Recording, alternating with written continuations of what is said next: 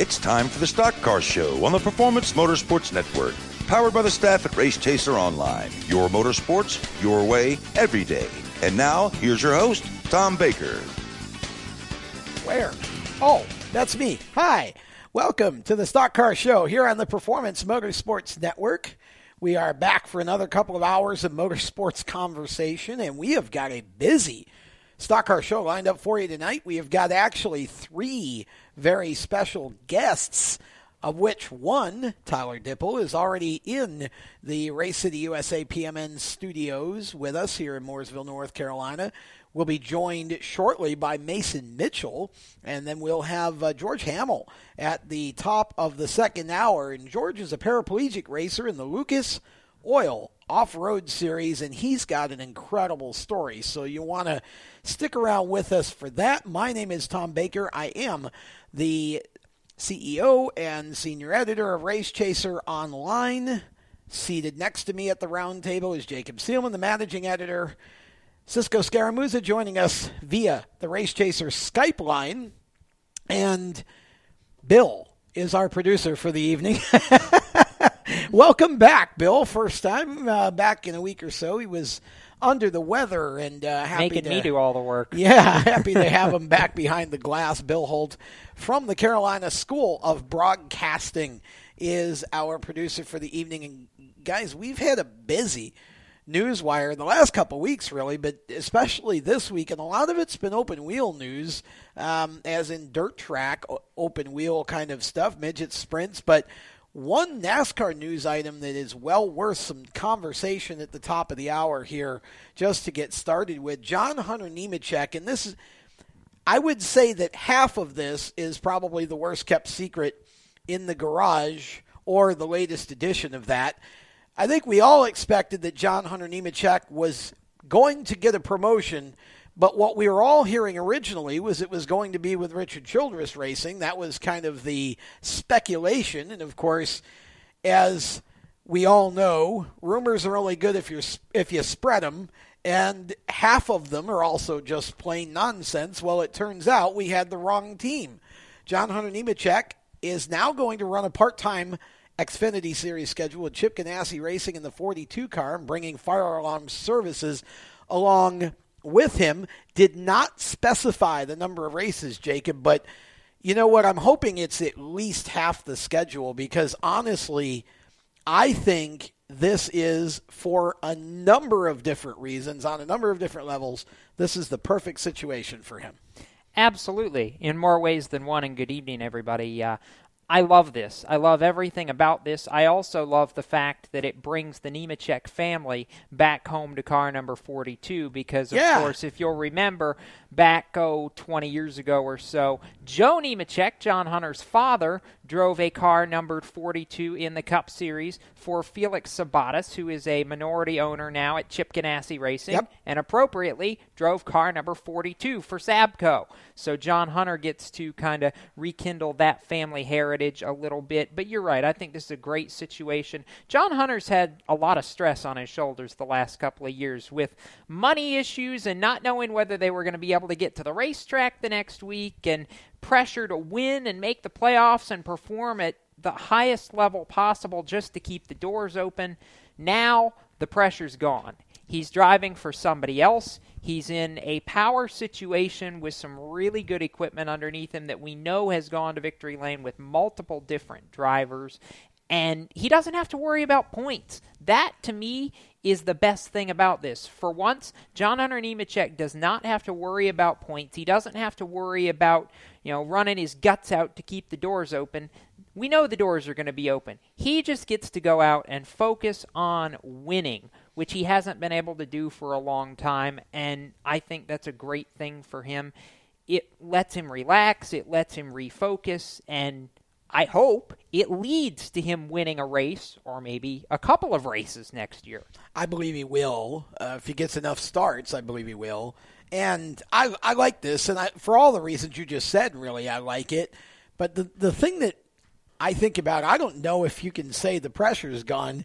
every time you step up a level, I think the pressure increases because you have to be able to perform well enough to stay there. Well, but I know what you're saying, because in his situation up until now, they've had to do so much with so little compared to a lot of the bigger teams. It's a different kind of pressure. Exactly.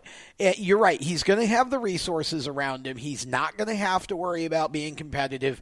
And it's really for him going to be about learning.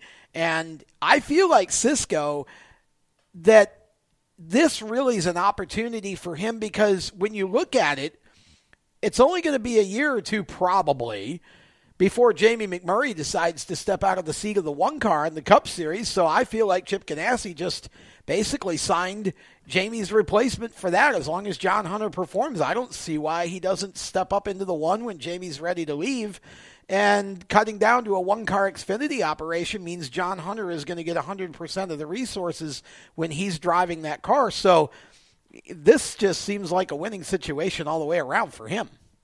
Yeah, absolutely. And for John Hunter, it's a case where I think he will be able to perform in the Xfinity Series. I've always been a little bit worried about drivers who only get to spend 1 year in that before jumping right up to Cup. But hey, the guy who's going to be driving one of the cars at Hendrick's doing that as well. So, I mean, I can worry as much as I want to about, you know, if he's ready or not. But if Chip decides he's ready, guess what? Bam, he's going in the one car. If Jamie decides, yeah, you know what? I think I have had enough, at least for now. So I'm curious to see. I'm curious to see what Jamie's take's going to be on all of this. If we get a chance to hear from it at some point, you know, if he's going to, you know, kind of groom John Hunter at all for that car, a la kind of what Gordon did with Elliott and what Junior's doing with Bowman.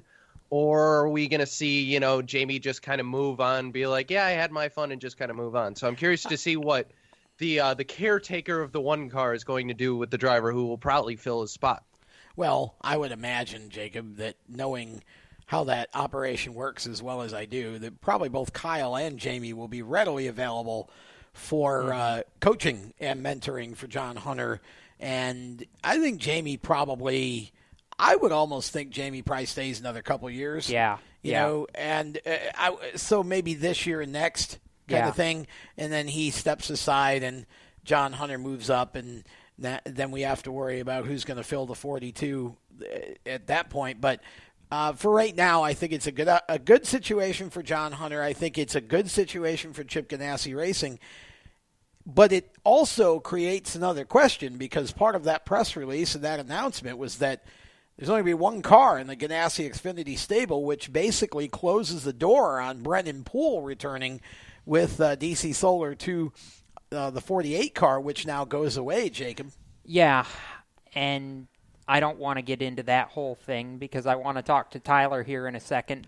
I feel like that's a story to discuss once we have more information. We really don't have anything, and Brennan's not divulging anything right now. There are rumors, there are suspicions, but we really don't know until Brennan says something. So I think we just have to kind of wait as far as that's concerned. I don't know how much I think we thought we knew more about that than we actually do, because a lot of people were talking about the 27, and supposedly right now that's probably not going to happen. Correct. For a couple of reasons. Correct. That we'll get to later. So let's talk to Tyler Dippel here, shall we? Tyler's been sitting here at the round table with us. First time that he's been able to be in the studio. Tyler, it's good to have you on the show. And the thing is, I think at this point in time, you got to be pretty excited about next year just because of the fact that you know you're going to be with Rette Jones Racing. And it appears as though maybe more ARCA. Yeah, that's the way we're looking to right now. We don't have a schedule set in stone. But it looks as though that we're probably going to do some full-time ARCA is what the plan is. You know, there could be a few K&N races. Of course, I'll run my big block some. Maybe a couple super late model races like we did this year. It's just we just got to figure out scheduling a little bit. For you, though, we were actually talking about it before we came on air live here. There's a lot of things, I think, for you that are appealing about running more ARCA races next year. Specifically some of the bigger tracks that, you know, if all goes according to plan, you're going to have the opportunity to be at next year that you haven't gotten to yet running 2 years in the K&N car. Yeah, that would be so much fun, just getting on the bigger tracks like Talladega, Daytona. You know, they go to Chicago. Now Charlotte. Charlotte, yeah. That's kind of where I was getting at with that, right in our backyard here. Yeah, that would be super cool. I mean, I hope we end up doing the full-time ARCA because they got a really solid schedule right now. And some more races, too, in the big car. I mean, you talk about full-time K&N, but it's only 13, 14 races. So you talk about a 20-race ARCA schedule. It gives you a little bit more consistency, too. Oh, yeah, for sure. I always love to be in the sea as much as I can in those extra races. And being at the bigger tracks would be really cool, you know, because I haven't – K&N really doesn't go to that many big tracks, just Dover and New Hampshire. But they added Gateway, I saw, which was cool, and they're going back to New Hampshire twice again. Mm-hmm. So, you know, maybe mix it up with some few ARCA K&N. So, I don't know. Gateway would be an awesome – that's going to be a neat show with IndyCar. Yeah, I think so, too. That would be sweet. Talk a little bit about, obviously, you and I have digressed about this a bunch. Your K&N season summed up in about two words, bad luck. Yeah. Just a lot of flat tires. I think we counted 11 flat tires on the season between – the whole day with practice and the race and everything. It's just, you know, we had a lot of speed, just seemed like nothing could go our way. But, you know, you have some of those races and you have some of those seasons, you know, you just got to keep working through it. You know I'm fast. I mean, I know I got good stuff. We just need to get the monkey off our back. Tom, 11 flat tires. I mean, how does that even happen? I don't know. I mean, there were a couple of guys in K&N West over the last 2-3 years that had that situation, too. I don't understand how that many tires go flat on the same car over the course of a season, but you must have found every nail and piece of debris in the racetrack, Tyler. Yeah, I mean, I don't even want to talk about it. Just frustrates me. But, well, we'll give you a minute or two to not talk about it because we got to step aside and listen to some things. But when we come back, we're going to have more with Tyler Dippel. We've got Mason Mitchell coming in, and then we're going to talk to George Hammel from the Lucas Oil Off-Road Series at 8 o'clock, and Kyle Souza at 8:30. Still a lot of stuff to come here on the Stock Car Show, so stick around. Don't go anywhere. You're listening to the Stock Car Show presented by HMS Motorsport, the leaders in motorsport safety, on PMN, the Performance Motorsports Network. You own a performance car and you know how to drive, but you want to learn real performance driving. Well, Bunky, get that car off the street and onto the track. Summit Point Motorsports Park, the Mid-Atlantic's premier road racing facility, located just over an hour from D.C. in nearby Summit Point, West Virginia, is the place to go. And you'll find that Friday at the Track is going to give you what you need. For less than a monthly car payment, you can attend this regularly scheduled one-day instructional event in your street car on one of Summit Point's three world-class road racing circuits. You'll receive classroom instruction, skid pad instruction in their cars, including front and rear skid control, and 4 20-minute in-your-car instructional sessions from a professional instructor. Have fun, go fast, and really learn how to drive. Call 304-725-8444 for class schedules and details. That's 304-725-8444. Friday at the Track at Summit Point Motorsports Park. Green light. Hey girl, school zone. I'm getting hungry. Car changing lanes. You want to meet me for pizza? Stop sign. Intersection clear. Yeah, street. Pizza sounds good. Ball in street? Girl in street! It's hard to concentrate on two things at once, like texting and driving. Stop the text, stop the wrecks. How will you stop texting and driving? Tell us at StopTextStopWrecks.org. Brought to you by the National Highway Traffic Safety Administration and the Ad Council. Here's an important message from RAD and this station.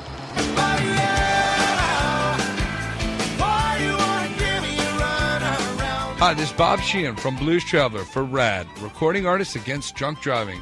I like to party just as much as the next guy, maybe even more. But the one thing I won't do after I've had a few is get in the car and drive. Don't blow it. Always choose a designated driver. Remember, music lives and so should you. Automotive technicians and auto service trainees, how would you like to work at the beach and perform for one of the best car care centers in the nation?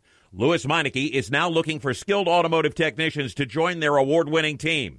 If you're a gearhead that knows his or her stuff, or a young up-and-comer that has the motivation and drive to succeed, then you need to make this call today. 302-827-2054. Lewis Meineke Car Care Center, located in beautiful Lewis, Delaware, offers a highly competitive compensation plan, great benefits, a flexible schedule, and did we mention that you're going to be working at the beach? Plus, there's a signing bonus for the right candidates. Technicians must be ASE certified and have a minimum of 6 years' experience. Beginners advance at your own pace in one of several entry-level positions. But whatever you do, don't wait. These jobs will go fast. Call Tim at 302-827-2054. That's 302-827-2054. Lewis Meineke Car Care Center. Rev up your career. Hi, I'm Tyler Dippel, and you're listening to the Performance Motorsports Network. Now back to the show. We're dippling in the studio now. We got Tyler Dippel with us, and first time. Tyler's just like, what did I walk into? Yeah, first time Tyler's heard that re-entry, I think. We like messing with drivers. Yeah. That's what we do here. Yeah, just to explain to all of you in the audience, the drivers cut those, obviously, what we would call dry, without the music, and we put music behind them, and our Boffin chose an interesting recording to be behind Tyler Dippel's, so we have now christened that hashtag dippling. And Tyler, you know what? I know you want to dipple your way into victory lane in the ARCA Tour next year, and one of the things that I think about with you is if you could get a full season in ARCA, your dirt experience when it comes to the two dirt tracks, I mean, you've run them before, but you haven't run a full schedule. To me, that becomes an advantage because whereas a lot of the other guys don't have any experience on those two tracks, so they get there and it's kind of just let's get through this and do the best we can. You know, you get out there and it's like, I want to win these two.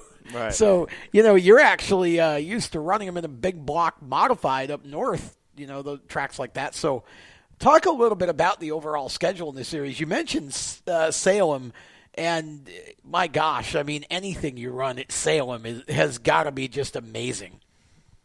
Yeah, no, the schedule's really cool, and I like that ARCA's going to those two dirt tracks again. You know, I love dirt. Always. You know, you ran the dirt races last year, didn't you? Yeah, we finished third, and I think we got taken out of the green white checker, the other one, but yeah, I think you did. Yeah, it's still super cool to run an ARCA car there. It's just they drive like nothing else. You can't even compare them to anything I've been. I think you told me it was like driving a tank around there. Yeah, big heavy tank. But yeah, they're still super super fun, and you definitely have to have a lot of car control at those tracks because the line is very very narrow, and the track rubbers down super quick. So you definitely have to have past dirt experience to know where to read the track and where the grip's at. Okay, so for those in our audience who aren't familiar with the type of big block super dirt car modifieds that you race, talk about the difference between an ARCA car and dirt and a big block car and dirt, and kind of talk about the big block car more specifically. Well, compared to a big block, the big blocks obviously have a lot more motor, but they're about 1,000 pounds lighter, which makes them easier. They stop quicker, accelerate quicker, and just the suspension, they're just made for dirt. They got a lot more travel, and they just, you could throw them around a lot easier than an ARCA car. Being an ARCA car, it just feels like you're on top of the track, almost just like on loose ground the whole time and just sliding, and it's really unresponsive. You get that thing sideways. It's just like a lazy slide through the whole corner. Well, I loved your description the first time you were ever talking about it with us. I think it was on this show, actually, when you called the ARCA car like being a tank driving the dirt tracks.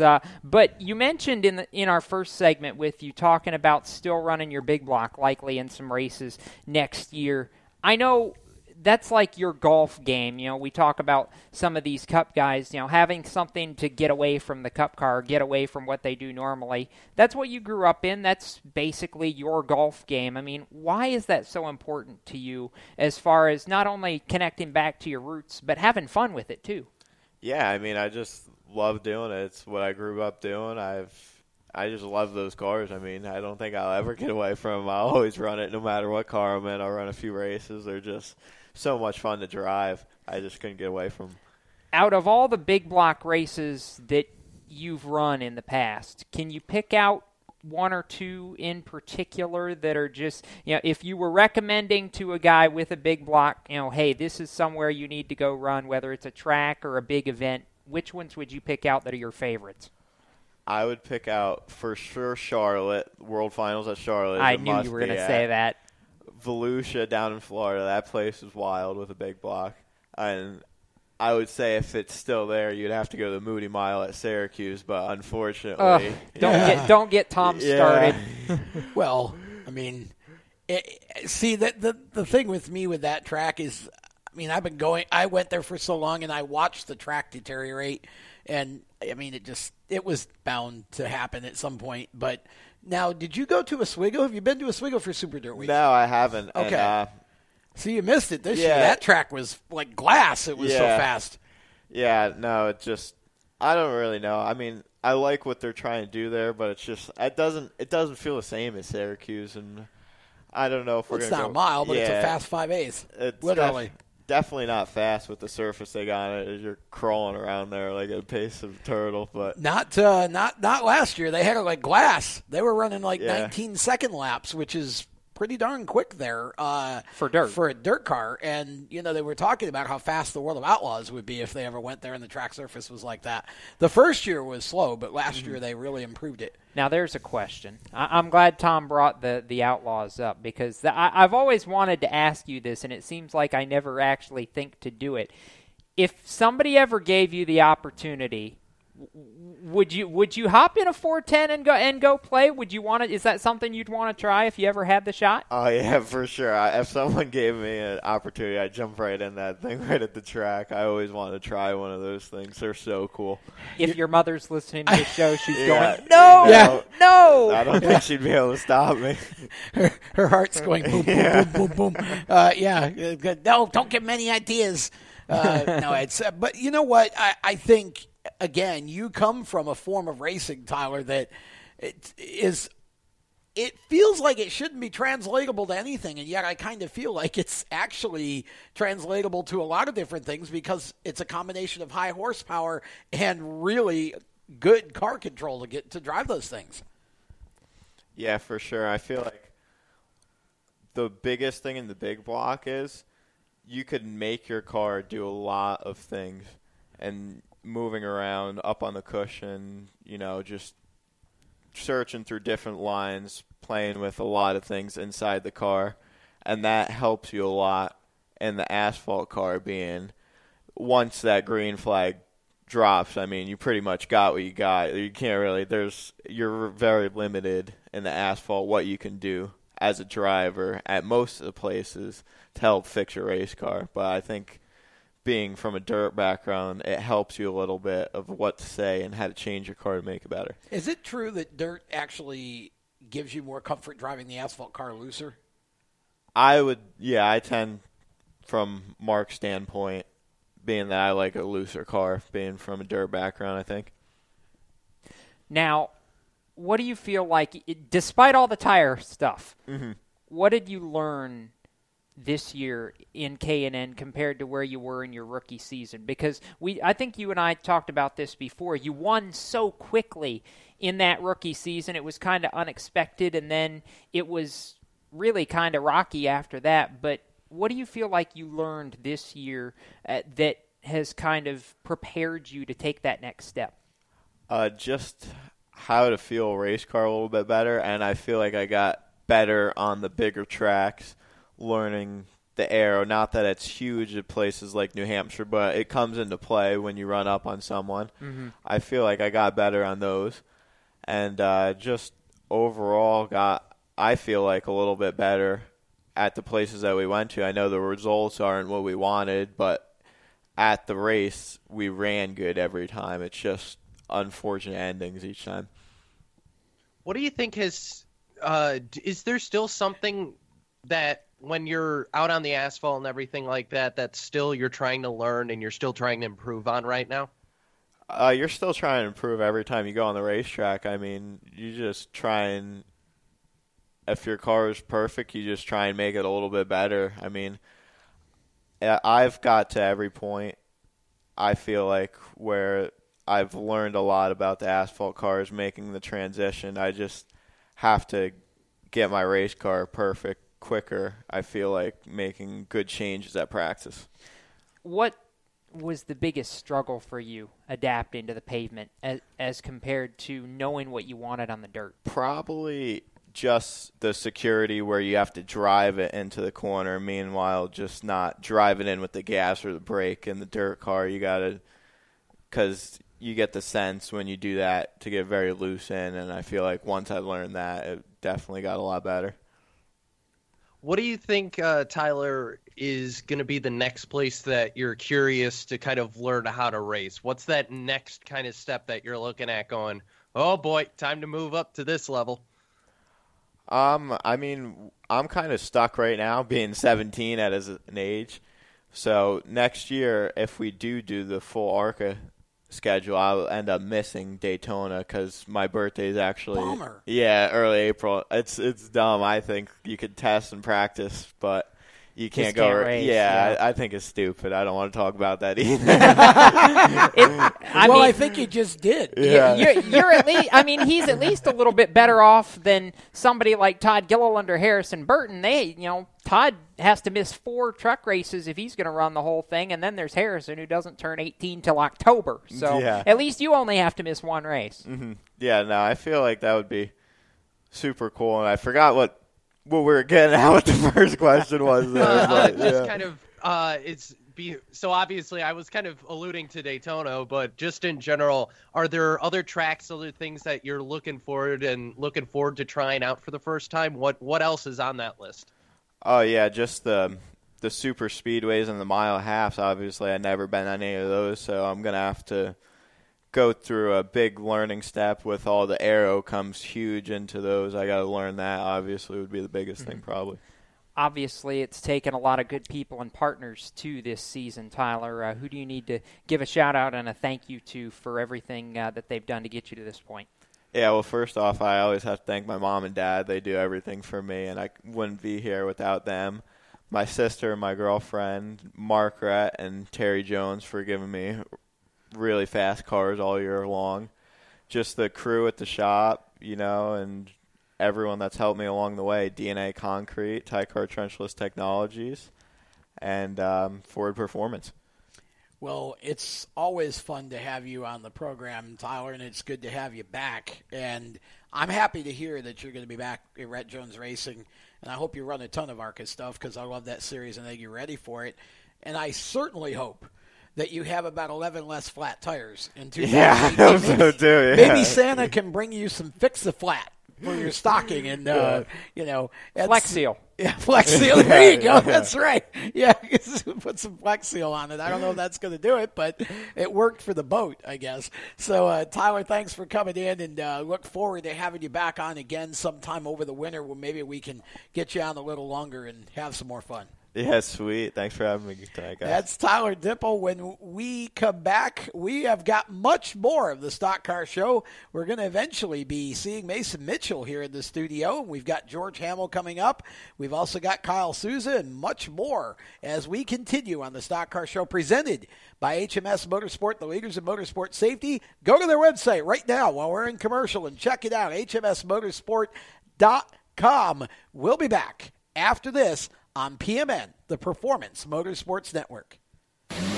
Do you love the sound of high-revving motors and the smell of burning rubber? Do you want to get your car sideways right at the ragged edge of control? If you've always wanted to try drifting or learn to improve your drifting skills, Summit Point Motorsports Park, the Mid-Atlantic's premier motorsports facility, has the expert instructors and the specialized track to teach you how to drift and the skills necessary to drift competitively. From skid pad to open sessions, Summit Point Motorsports Park has the safe and open environment that allows drifters of all skill levels levels, new to intermediate, to get sideways and smoking. With a focus on safety and the skill set necessary to drift competitively, Summit Point Motorsports Park's Drift Nirvana is just the thing for you. Call for your reservation today, 304-725-8444. Or for more information, go online, summitpoint-raceway.com, or you can email them at office@bsrinc.com. Drift Nirvana, getting you sideways the right way.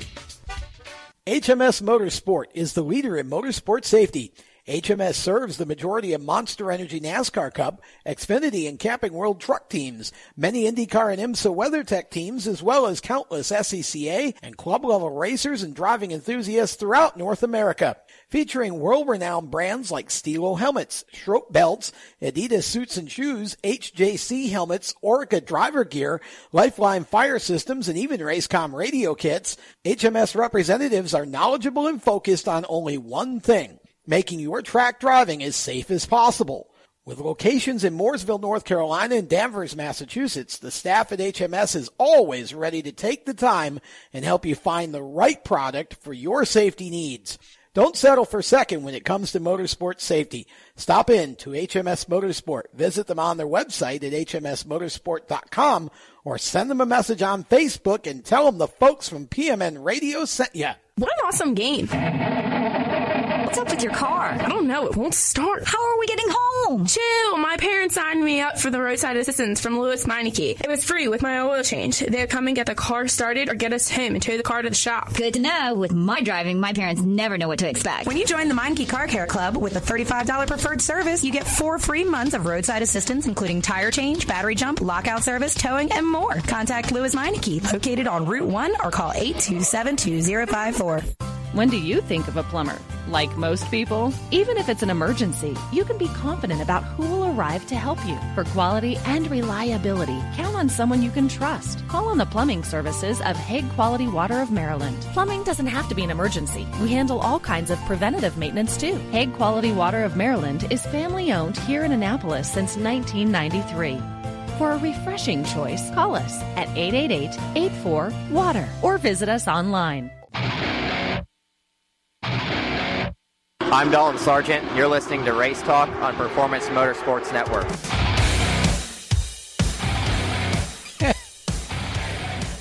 A crazy night here in this studio. Welcome back to the Stock Car Show. Tom Baker, Jacob Seelman, Cisco Scaramuza, and Bill Hope behind the glass of the Carolina School of Broadcasting. And we're just having a good time tonight. That's what it's all about. It's getting near holiday time, and everybody's kind of punchy, I think. But anyway, we'll be talking with Mason Mitchell here in just a moment or two. But while we have an opportunity here, toss in another newswire item that just hit the presses today. Again, a hot rumor for a while, but we weren't quite sure because we were surprised at how long it took to officially make the announcement, but sometimes it happens that way. Front Row Motorsports confirming today, I'm not even going to say announcing, confirming what we all thought was going to be the truth when Michael McDowell was released for, that's a good word, from the 95 Levine Family Racing team, that he is going to be driving for Front Row Motorsports in 2018 along with David Reagan. Yes. And you know what? I think this is kind of an interesting pairing, I guess is the way I want to put it. And the reason I put it like that is because, you know, Landon Castle and David Reagan, I know, got along great, and I'm not really sure all the reasons why, you know, Landon was let go, but Michael McDowell comes in, and I feel like Michael and David are so similar in character and temperament that I almost feel like they're very, very, they're just much alike, and I think that could really lead to some good synergy working together as this team really is making a play to step up its performance. Well, it's not only them that's making a play to step up their performance, but Ford as a manufacturer is making a play to help step up their performance because Ford Performance is enhancing their relationship with Front Row Motorsports for the 2018 season, which is a huge deal. It's a bigger technical partnership with Roush Fenway Racing, Cisco, and all in all, good grief. Bob Jenkins has given so much to the sport for so long in building this team from the ground up. I'm glad that this has happened. They deserve it. Yes, I was going to say, I was wondering if you were just pondering that. I mean, I wasn't sure that was a waiting. I needed a moment to catch my breath. But no, this is going on the theme that we've been going on for a week now, that I'm getting on my manufacturer rant again because TRD figured it out and everybody else is starting to kind of figure out the same sort of thing, that this is the world we live in.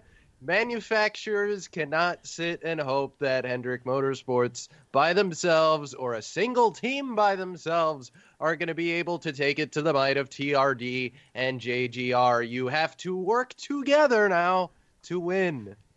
Well, not only do you have to work together, but I think for Front Row Motorsports, it's a...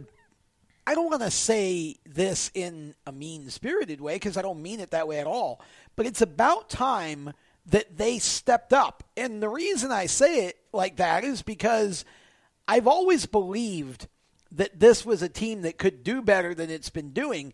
And I think Bob Jenkins is one of the most dedicated car owners in NASCAR who really puts in every single penny and tries his best to give his team every opportunity that he can. You know, they don't have the unlimited resources that some other teams have or the really deep resources. And I really felt like this team has always gotten the most. And now if Ford kind of brings them a little closer and brings everybody a little closer in their organization, I'd like to see this team be a consistent top 10 to 15 runner. And I think that the potential is there. I know the talent's there with David and Michael. Yes. I think it'd be a great opportunity. And I'm hoping 2018 is really good for this team.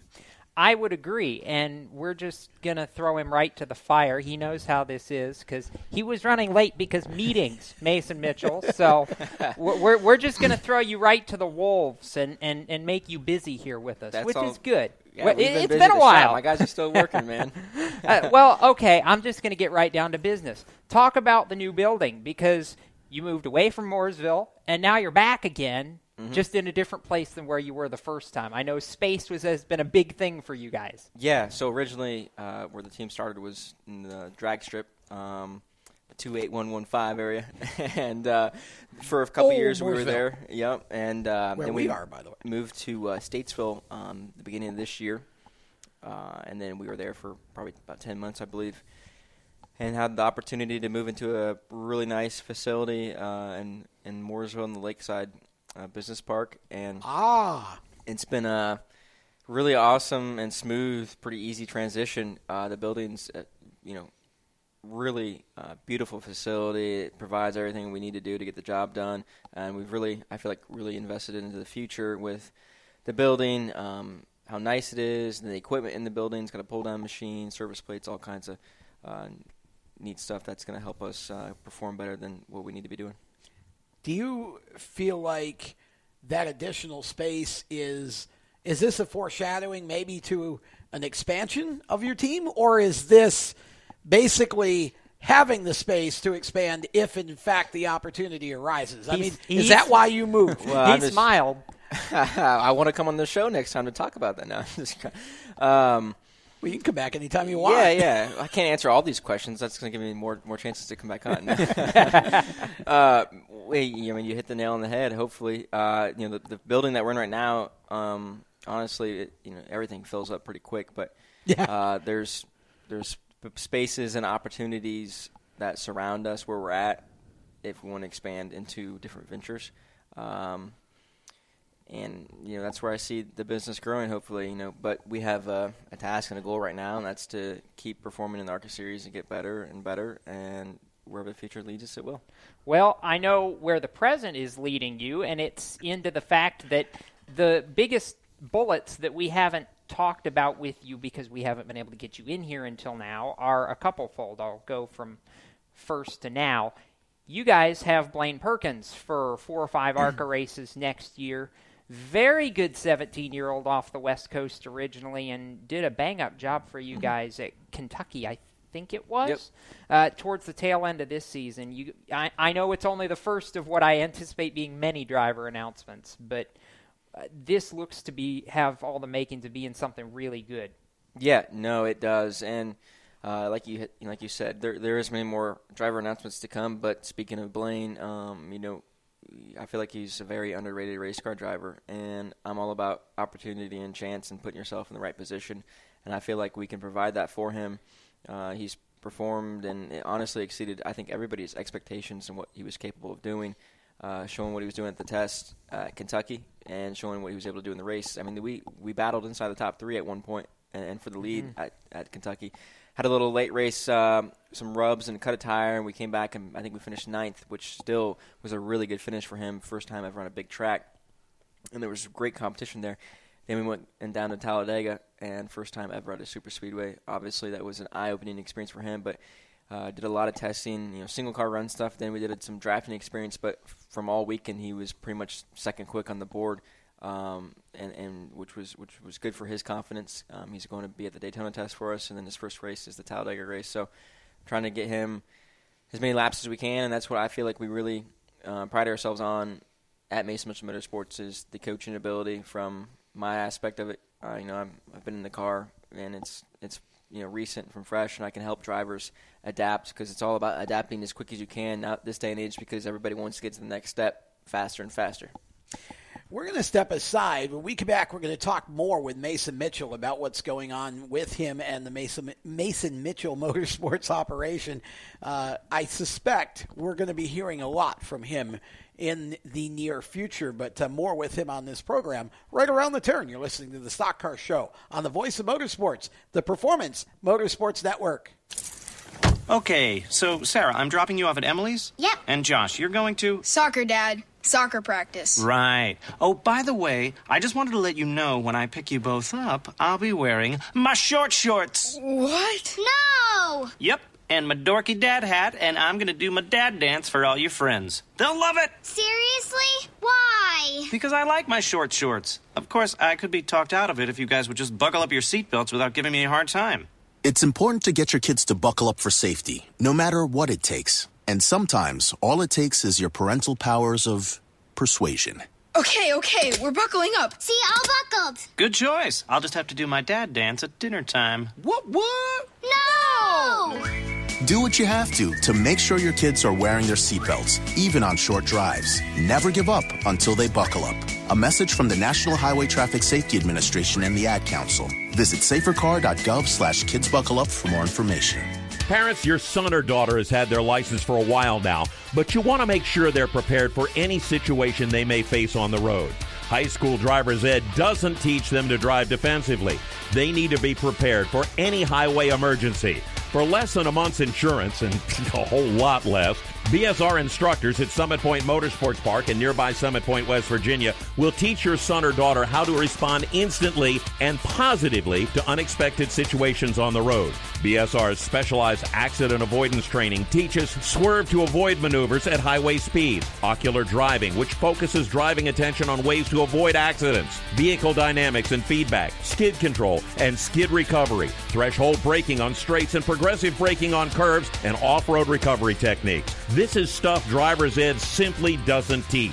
So call BSR today, 304-725-8444. Give your kid the skill set needed to drive safely and responsibly on the highway. That's 304-725-8444. This is a test to find out if you know it all when it comes to children. Name one of the leading killers of U.S. children age 1 to 13. What's the best way to protect children in a car crash? At what age and size should a child start using a booster seat? Don't assume you know it all when it comes to car seats for your child. Go to safercar.gov/the right seat and know for sure. Brought to you by the National Highway Traffic Safety Administration and the Ad Council. Hi, I'm Chase Cabry, and you're listening to Race Talk on the Performance Motorsports Network. Now, back to the show. Welcome back. You're listening to the Stock Car Show, presented by HMS Motorsport, the leaders in motorsports safety. You can visit them on the web, hmsmotorsport.com, or if you want to go see them in person, they have two locations, one in Danvers, Massachusetts, and one right here in Mooresville, North Carolina. And a lot of big things happening with HMS Motorsport now, too. Carrying Schuberth helmets for the first time, brand new line of helmets, and they are the North American distributor for Schuberth and some other lines of driver gear as well. So make sure you stay on top of their website at hmsmotorsport.com, and we'll be talking more with the folks from HMS right after the first of the year here to let them tell you what's going on right now. What we have going on is we have Mason Mitchell in the studio with us talking about his move back here to the Mooresville area and Blaine Perkins racing for him. Blaine is a driver from the West Coast who's trying to make a name for himself, and certainly, I think, a good fit for you guys to have Blaine involved. You know, I'm sure you would like to have a driver for a full season so you can run for a championship again, but you seem to have developed a proficiency with having kind of the rotation of drivers in and out. All of them seem to be fast and run well. You had a number of them last year and, you know, ran up front with most of them, actually. Right. You know, everybody wants a full-time driver, and it makes things simple and whatnot, but unfortunately we're not in that position right now, but we're looking at all the positives, and the positives are working with really multiple talented drivers, and also it allows us to showcase our product better because, like you said, when we have multiple drivers and we can go out there and perform, which each single driver, I feel like it really shows a lot for Mason Mitchell Motorsports that it really doesn't matter who you are. You can get in this thing and can compete for the win. Obviously, it matters, but you know, we did that this whole season. I felt like almost every race we were in contention to potentially win the thing. Sure. Unfortunately, I wish we could have won more, but that's the way things go in racing and how it all plays out. So, you know, with the move, with the drivers that were getting lined up, the projects we're working on to better ourselves and to go into not only 2018 but 2019, 2020. You know, we're really looking forward to the future, and it's just everything's about relationships in this business, and everything's about relationships in anything you do in life. But with the relationships that we're starting to build and the things that we're going to do over a long period of time, I think it's really going to help us down the road. And it's all just starting right now, but you know, it will all come to fruit here eventually. Mason, what's the chemistry like considering you have multiple drivers? Is there a little bit of competition between them to see who does better? Is there working together? Like, obviously, if you don't have one driver in the car, if the guy who's in the car are the other drivers keeping an eye on it, what's that kind of like? Yeah, I feel like we try to do it and try to handle it as best as we can. Obviously, everybody is a competitor, and they're going to want to perform better than the next guy, but I try to keep a pretty good handle on that because when you're in the Mason Mitchell Motorsports banner, you're a team member, and you know, the better you can your teammates run, the better you're going to run. It represents everybody, you know, in that circle represents each other. So if a driver is not racing in a race, we try to keep them involved. You know, I know, like sometimes this year, going into this season, I know sometimes some of the kids that we're going to have driving aren't going to be racing, but they're going to be at the track involved with us. You know, constantly learning from coaching to see how different drivers handle different situations, and it's always going to help them get better. So we try to keep a pretty good handle on it and never let it get into anybody's egos by any means, and always look at the positives to better each other. Yeah, and to kind of, before we get too far away from it, I did want to ask, you do have a trophy sitting in the new shop, and it is a third place team owner trophy. What's that like? Well, it's a really good feeling. Obviously, two more positions higher would be really good, but you know, we had a really good year. I'm proud of everybody's efforts that we had in this season to perform. You know, it's really hard with multiple drivers to stay in the Owners' Championship contention, and we finished third. Obviously, you can go look back at multiple situations where you could have made better, but, you know, this was a really good year and a really good foundation to keep on building on. Hopefully this season, which I don't think we'll have a full-time driver, but we'll have full-time cars. And I really want to win an owner's championship with multiple drivers because I really haven't looked up the statistics on that. But I think it's been a long time since someone's done that. Now, there's a couple more things that we didn't talk about for you guys in the news, the last segment, that are really important, and I want to make sure you get a chance to hit on. Not only a new shop, not only a driver announcement, but you've been busy on the personnel side as well. Yes. Yep. New crew chief, new general manager. Talk a little bit about everything that you guys have done to bolster that side of things and what you guys are expecting for next year, because this is a lot of big changes for you, I know. It is. I mean, this is almost like not starting from fresh, but from changes and making things happen is basically almost like 2014 with what we were doing. And it's all for the future. It's all to make us better. And I really, I just really care about the organization, and I care about winning. And I want to win a lot of races, and I want to put ourselves in position to provide the best opportunity that we can for all of our drivers. And not saying we haven't done that in the past, but you can always get better. So I brought on a new general manager and Mr. J.R. Longley, which him and myself have been friends for many, many years since I ever got started into ARCA Racing, and we've always wanted to work with each other. But timing is everything, and we finally were able to put the pieces of the puzzle together, and we worked together, and it's been great. Been making a ton of things happen with different projects we've worked on. You know, we used to always call each other on the phone, and it'd take days to get things done before we ever really worked together.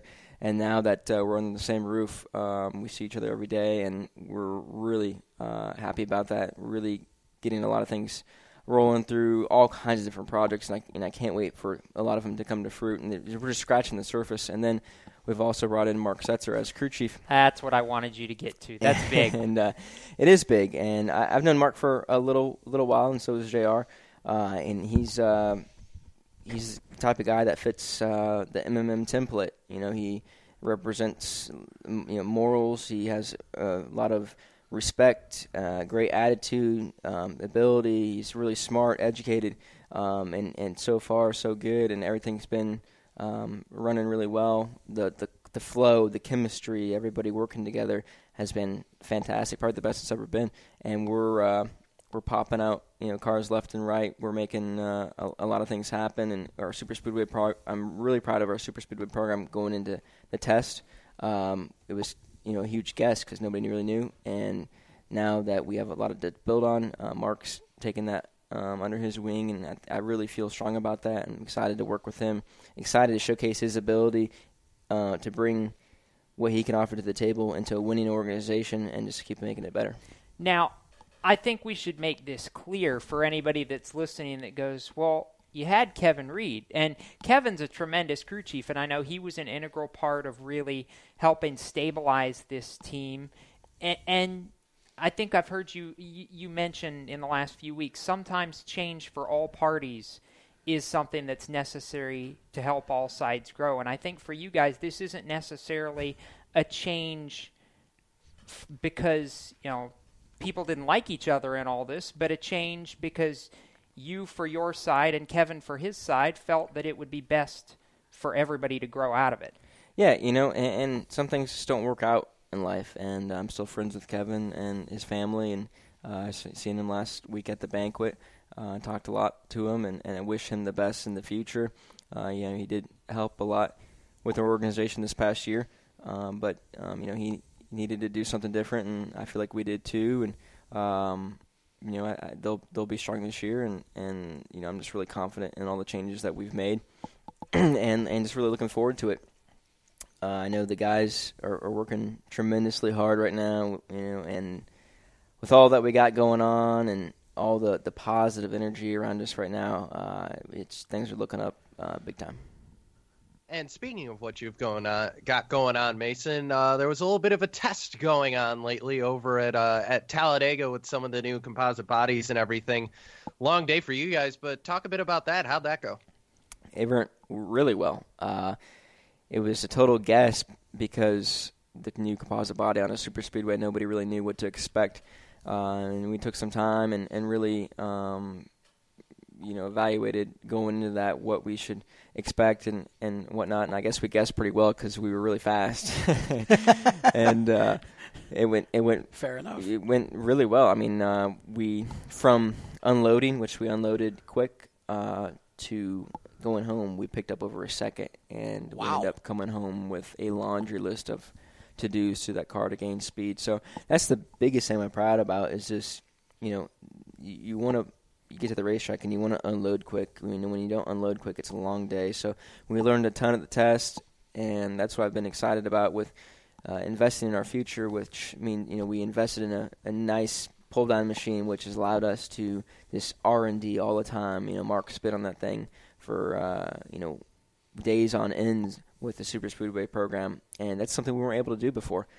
We had access to them, but with not being at your shop and all the different other aspects that go into using one, it just was almost a hassle at times. So we did a lot with a little before. Now we're getting more and more resources on our side, and there's a lot of other things that I wish I could talk about right now, but they're so... they're coming. They're coming, and they're pretty big things and really cool projects that we're working on that's going to help us perform better and help our drivers in the future. You're a team owner, so you can speak to this from outside just the driver perspective. Before we let you go, obviously... a lot of change over the past couple years in the ARCA Racing Series. You've seen a lot of it. Where do you feel like the series is at right now? I feel like it's on a tremendous upswing. Over the last year or two, the car counts have been growing. The competition's gotten better. I feel like the crowds are getting better. Everybody's involved, and I think that the major thank you to that is Ron Drager and ARCA. He's the main guy in charge. Obviously his staff has done a great job, but you can go to him any day of the week, 24/7 literally, and talk to him about any issue that you want. And that's so cool to have a guy that's the head charge of ARCA to make those things happen. And the changes that they've implemented with the Ilmore engine and the 5-star body have helped with competition and helped with cost a little bit. You always have with change of initial costs that are going to cost a good amount, but over time they pay off. And it's really allowed for us to do more, and it's really allowed for competition to get better. Well, Mason, we always appreciate you coming in. We'll look forward to having you back again after the first of the year, or maybe we can sit and talk a little longer as you get ready to get back on the track and go to Daytona and open your season. Hint, more announcements. I'm pretty positive that we'll have a lot more going on. And as always, guys, I appreciate the opportunity. I hope everybody listening and you guys have a Merry Christmas and a Happy New Year. Same to you and your family and all of your team, Mason. We definitely appreciate having you on. When we come back around the turn, how does a paraplegic race in the Lucas Off-Road Series? George Hammel's going to tell us because he has firsthand experience. I can't wait for all of you to hear this man's story. It is absolutely incredible. It's coming up next on the Stock Car Show right here on the Voice of Motorsports, presented by HMS Motorsport on the Performance Motorsports Network. You own a performance car and you know how to drive, but you want to learn real performance driving. Well, Bunky, get that car off the street and onto the track. Summit Point Motorsports Park, the Mid-Atlantic's premier road racing facility, located just over an hour from D.C. in nearby Summit Point, West Virginia, is the place to go. And you'll find that Friday at the Track is going to give you what you need. For less than a monthly car payment, you can attend this regularly scheduled one-day instructional event in your street car on one of Summit Point's 3 world-class road racing circuits. You'll receive classroom instruction, skid pad instruction in their cars, including front and rear skid control, and 4 20-minute in-your-car instructional sessions from a professional instructor. Have fun, go fast, and really learn how to drive. Call 304-725-8444 for class schedules and details. That's 304-725-8444. Friday at the Track at Summit Point Motorsports Park. Every 30 minutes, another innocent person is killed due to a drunk driver. My best friend. My brother. My poor grandchild. My sister. My father. My husband. My mom. My mommy.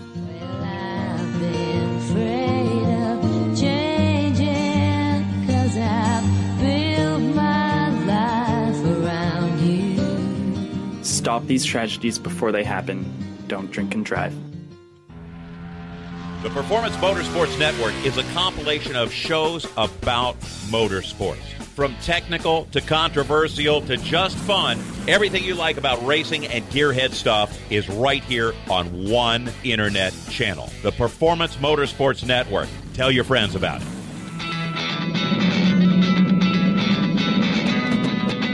Hi, I'm Reed Sorensen. Racing has been a part of me and my family for as long as I can remember. I had to make tough choices early on to get to the top.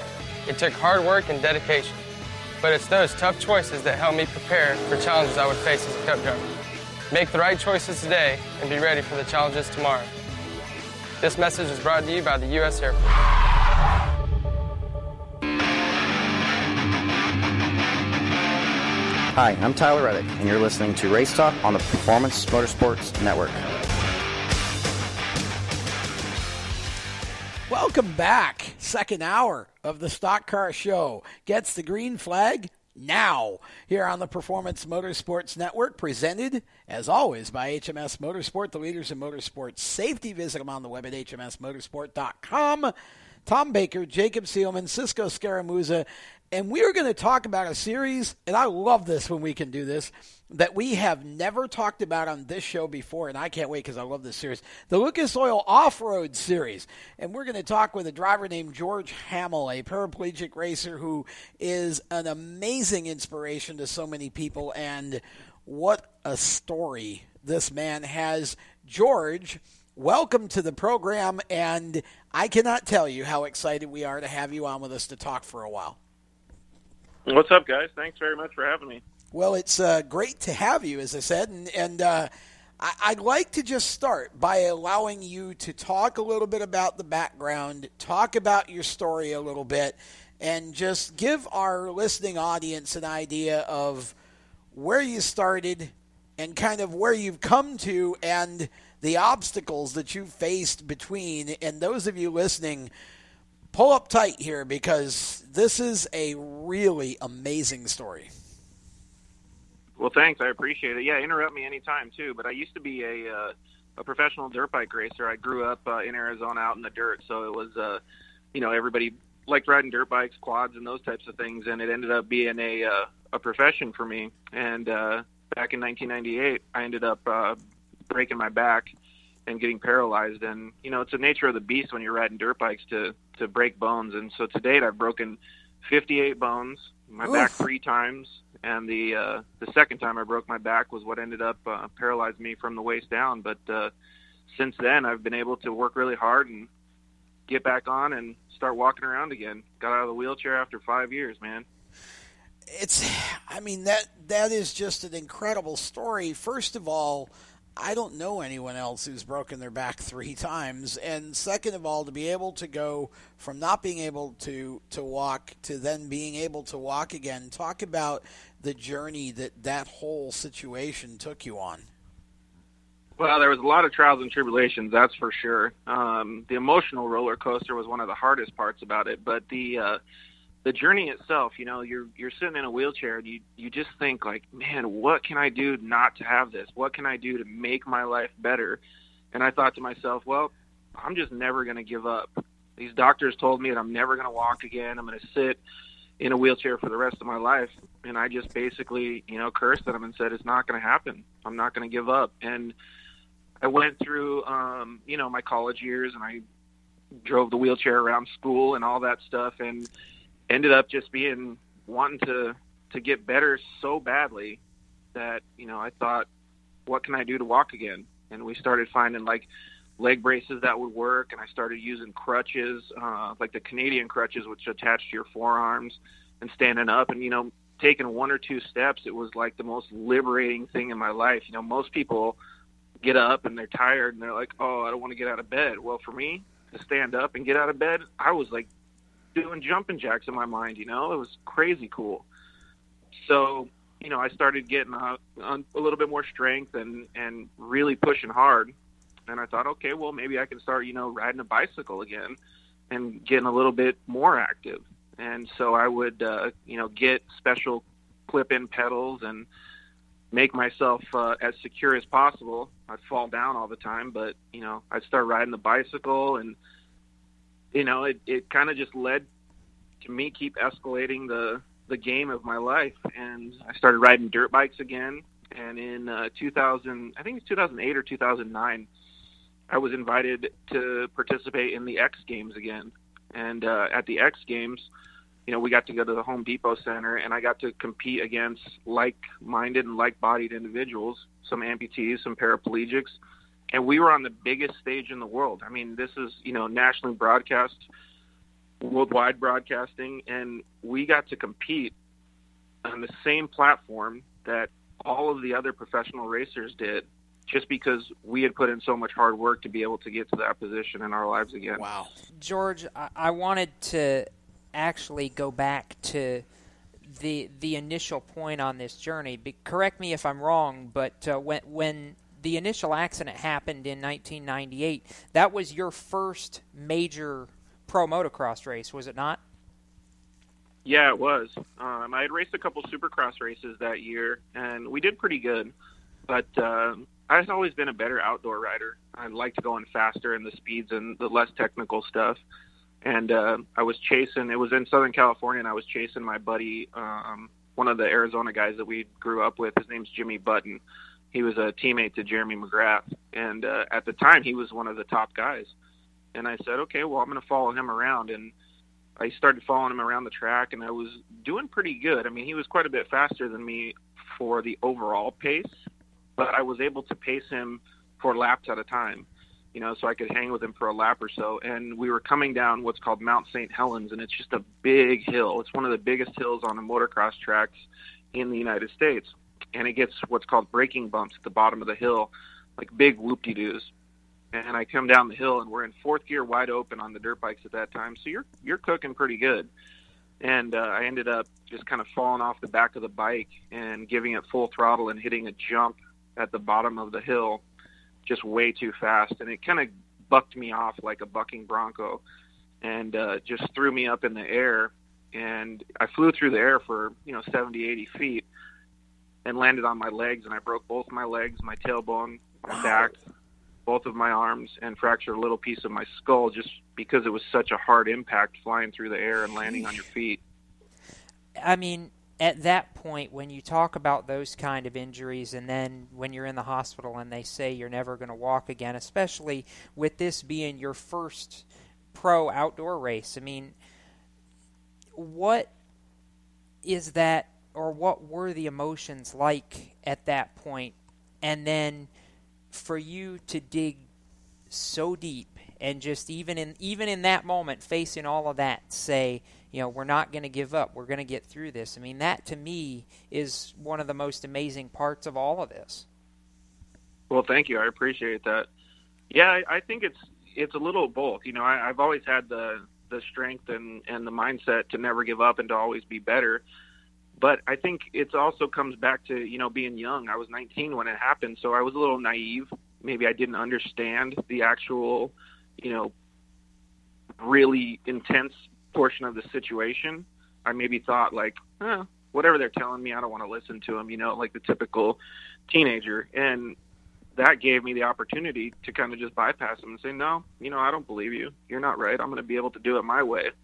And that's what gave me the strength to be able to do it. I didn't understand how big of a journey it was going to be. I just knew I wasn't going to quit. And George, you mentioned, you were young when this happened, but there's a running theme in the X Games. I think of what you went through and being able to come back on this biggest stage. And the X Games is one of the few sporting events where that's on display more than most, and not necessarily because of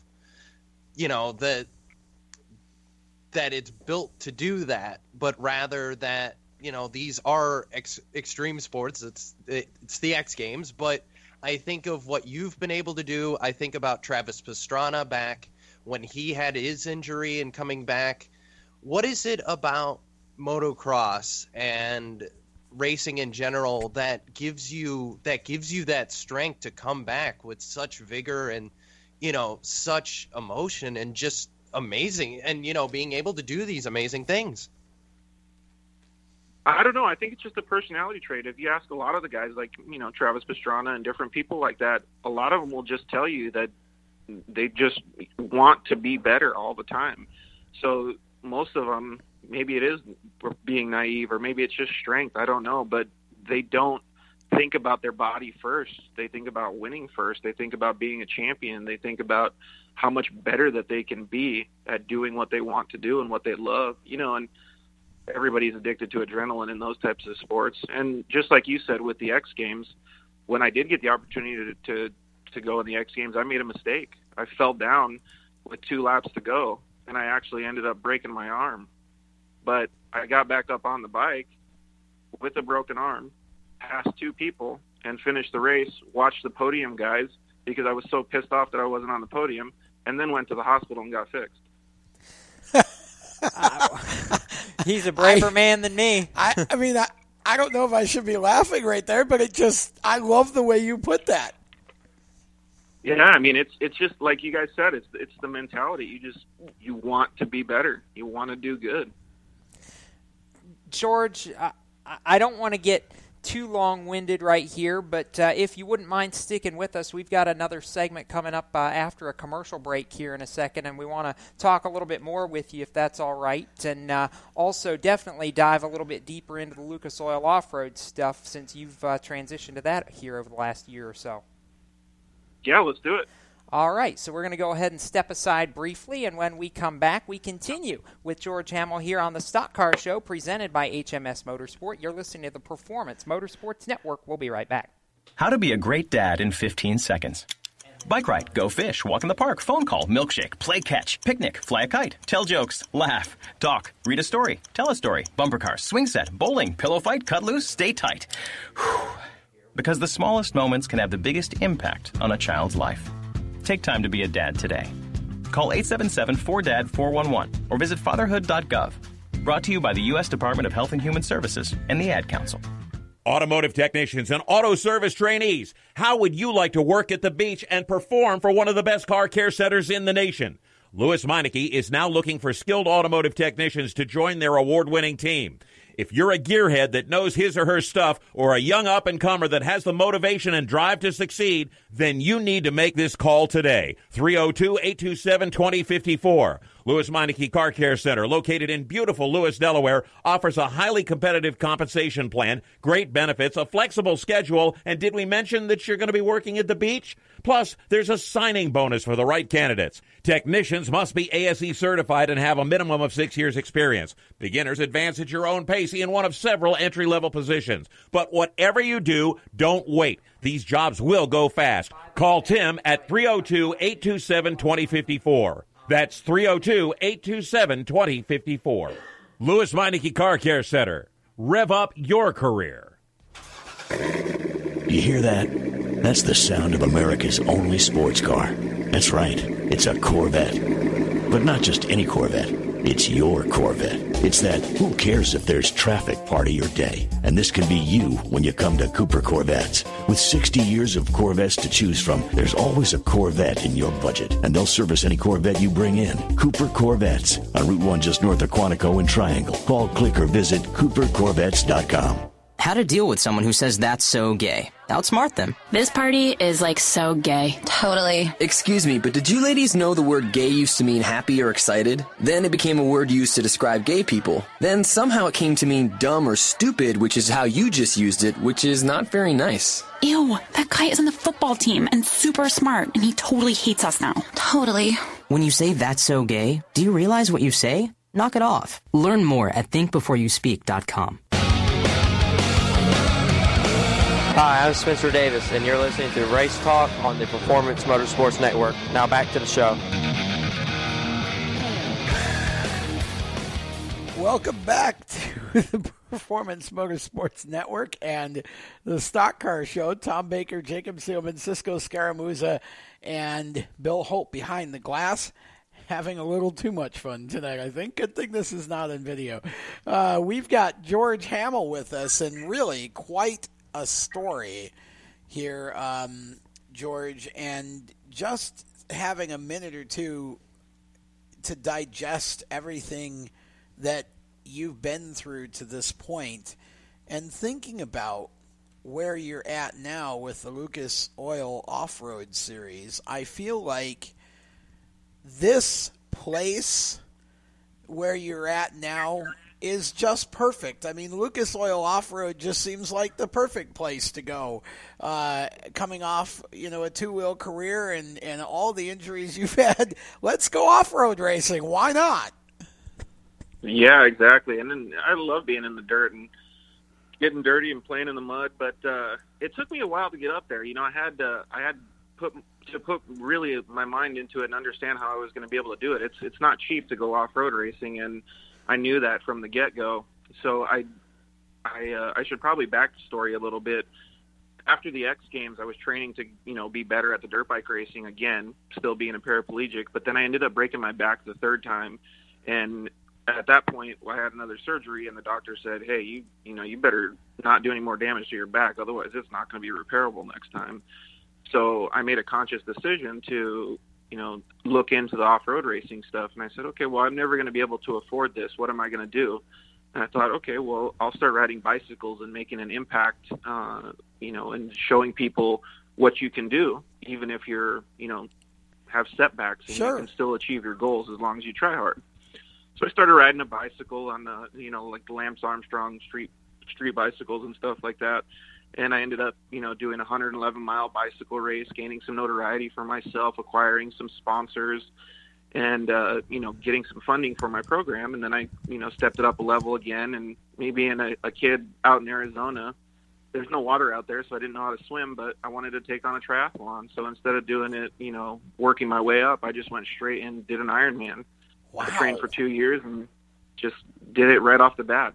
Never did a triathlon and haven't done one since, but I knocked it out and got some more notoriety, and 3 years down the road I got enough notoriety to be able to fund half of my off-road racing program, and I got some money in my pocket when I saved up during that time, and I was able to get a vehicle and hit the track.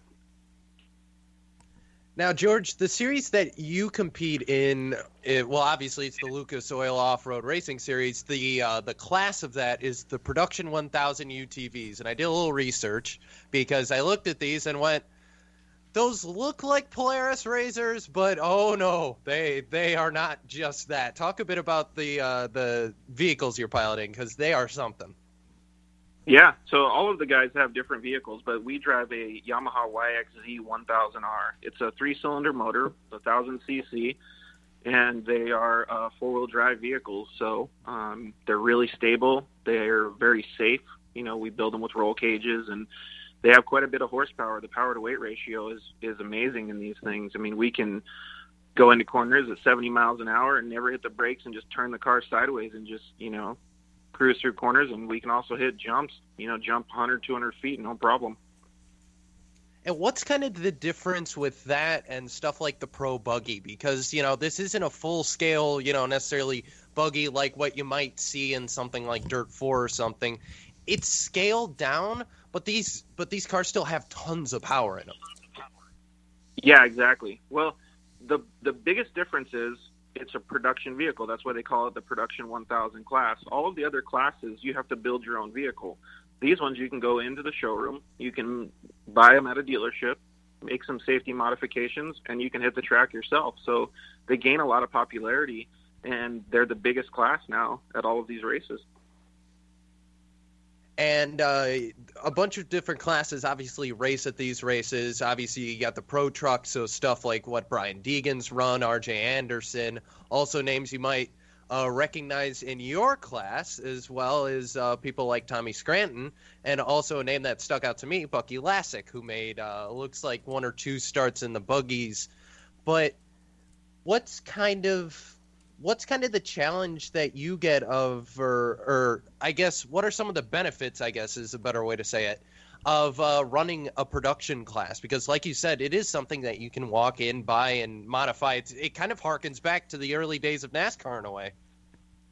Yeah, a little bit. And like Supercross and stuff too. Like it's a really growing sport. It's the fastest form of racing, period, because so many people can I guess, afford, you know, in quotes, to be able to do it, because the vehicles you can go buy and you can do it yourself. And the cool part about it is you maybe, you know, get really good drivers out there. RJ Anderson's been out on the course with us this year, and those types of really good drivers. And for me, it's an accomplishment just for me to line up. I'm competing on a professional level against completely able-bodied people being paralyzed and competing for wins and championships. It's really, really cool for me to be able to have that feeling. And I was able to go to your YouTube channel a little bit before we had lined up the interview and everything, and learned a bit about what you go through during the race. And one of the things you pointed out was that because you're going through so many different, you know, getting thrown around the cab in a meaning of sense, you still have safety harnesses, still have seat belts, but your legs still go through a lot of jostling around during the race. And you actually have a specialty cushion that you have to kind of hold them in place, but. For you, what are kind of the stresses that your body has to go through during these races? Because these aren't just flat tracks. You got jumps, you've got whoop-de-doos, you've got high bank turns, you got no bank turns, you got everything in there. Yeah, exactly. Well, some of the we have a GPS monitor that we actually keep on the car, and we've, you know, go into some of the corners, and it can get upwards of 20 Gs. So it's, wow, you know. I don't want to equate it to driving a fighter jet, but, you know, it's very similar in my mind, because it pushes our bodies, and you don't really realize it when you're in the vehicle doing it. But when you see it, you know, on paper, it's just crazy what these cars can do and what your body can actually withstand. That's incredible. 20 Gs. I can't even imagine what that's like under a racing condition. Yeah, and I mean, the guys in their Pro 4s and Pro 2s doing the Lucas off-road stuff, I mean, they're doing even more. But, you know, I mean, we can go into a corner 60, 70 miles an hour and just turn the wheel, so you can imagine all of the pressure that's inside the vehicle. What kind of fitness program would you have to go through, and particularly in, you know, in your situation, what kind of preparation or fitness do you do during the week to prepare for something like that? I'm a really active guy, so I ride my bicycle all the time, and for me, that's pretty liberating. So that's one of my main things, is I need to be able to keep up cardio and you know, just muscle fitness and fatigue. But, you know, everybody will tell you that if you want to be a good driver, you just drive. So you spend as much time in the car as possible. You want to be a good rider, you ride. You spend as much time on the bike as possible. So we do a lot of that stuff that's really natural, so that we can be prepared when we're in the vehicle. George, how important was the work on the bicycle for you when you were trying to work back in after the most recent back injury, to be able to work back in to the fitness that you needed to be to, you know, get back into the Lucas Oil Off-Road Series and be competitive? Because as we've heard, and as, you know, most anybody who would be listening probably well knows, you're a racer. I mean, that competitive fire isn't just going to go away. Yeah, exactly. Well, the bicycle stuff was twofold for me. It was one, and the most important thing for me was, it was overcoming a mental, you know, block or a mental thing that I had to get over, because I'm not just riding a bicycle. I'm putting myself at risk of, you know, being in the street, getting hit by a car, not being able to react properly, falling down, those types of things. So it made me understand that my mind can react very quickly to any situation. So in a racing environment, I could understand, if I'm this close to somebody, you know, we're going 70 miles an hour, we're going to go into a turn, and I'm going to be a half an inch away from him. I have to be able to mentally understand that. And then adversely, I'm training my body to be able to do that stuff at the same time, so I'm making my muscles stronger, and they're able to react quicker, so that I can do what my mind is telling the car to do in a race situation. And George, some of, you know, obviously with everything you've gone through, you've still been in the position to compete with people, and you've talked about the people that you've competed with, where you did come through, you know, and it was people you're competing with who were on kind of in the same sort of situation as you. But back in, you know, now you're running Production 1000, you're out there with guys who aren't, who don't have that handicap, is it, I guess, normal, I guess, in a way where people come up and ask about it? Do other drivers ask you about it? What how's it kind of affect your chemistry with the other drivers on track? You know what? I don't know a good way to answer that. The way it affects me is I'm proud. I'm happy I can go out there and I can compete with these guys. I think it's fantastic. To me, it gives me a little bit of an edge in my mind, because I'm going, well, you know, these guys are normal and they're doing it. So I feel like I'm even cooler because I'm not, and I'm out there doing it, you know? So it really, really makes me feel good. And I do get some, you know, some people that talk to me and ask me about certain things. But I think for the most part, the guys just see me with my helmet on in the vehicle as a threat. I'm out there competing with them, and they want to win just as bad as I do, but I could possibly take it away from them. So I don't know that they consider me any different. You know, maybe they do in the pits when they see me walking around, because I kind of walk like a penguin. But for the most part, when I have my helmet on, I'm no different than those guys. I'm going to give it my all, and so are they. George, for any young racers who might be fighting adversity or have an adversity in their life, what advice for those who are listening would you give them? And, you know, for yourself, what have you learned going through this whole process? Well, I think one of the main things to learn is you have to have good people around you. I have fantastic supporters, you know, my crew chief, my family. My dad is always around, you know, all of the sponsors that help me, Yamaha, Graves Motorsports, which we're actually sitting in their office today. They let us use their conference room. And all of those people around make a huge difference. So even if you don't have big sponsors, cherish the people that are around you. Be good to them. You know, make sure that you're putting yourself out there on a good, humble level, because no matter what you do, people will understand that and they'll relate to that. And first and foremost, no matter what happens, even if you lose, never give up. Never, ever give up, because you can always be better the next time. From somebody who's fought some challenges in my own right, I can say that I've been sitting here with chills for the last 20 minutes, just you know, listening to your story and being able to be a part of this. I think I speak for all of us Absolutely. When we say thank you so much for taking some time to talk with us here on the Stock Car Show tonight, George, and definitely keep us abreast of what you're doing going forward into the year, because we'd like to have you back on here at some point down the road to continue to talk about some of the things that you've been up to once the season gets going into full swing, and to hopefully talk about a lot more success. Oh, I would love to, guys. Thank you very much for having me, and I hope to talk to you guys very soon. Thank you, George. We appreciate it, and Merry Christmas and Happy New Year to you and your family and to everybody at Graves Motorsports as well. And with that, we will step aside. When we come back, we've got Kyle Souza talking New England motorsports. Right around the turn, you're listening to the Stock Car Show, presented by the fine folks at HMS Motorsport, the leaders in motorsport safety, on PMN, the Performance Motorsports Network. Parents, your son or daughter has had their license for a while now, but you want to make sure they're prepared for any situation they may face on the road. High school driver's ed doesn't teach them to drive defensively.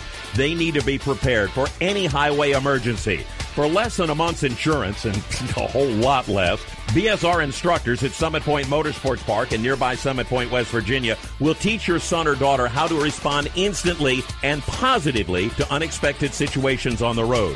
BSR's specialized accident avoidance training teaches swerve to avoid maneuvers at highway speeds, ocular driving, which focuses driving attention on ways to avoid accidents, vehicle dynamics and feedback, skid control and skid recovery, threshold braking on straights and progressive braking on curves, and off-road recovery techniques. This is stuff driver's ed simply doesn't teach. So call BSR today, 304-725-8444. Give your kid the skill set needed to drive safely and responsibly on the highway. That's 304-725-8444. You hear that?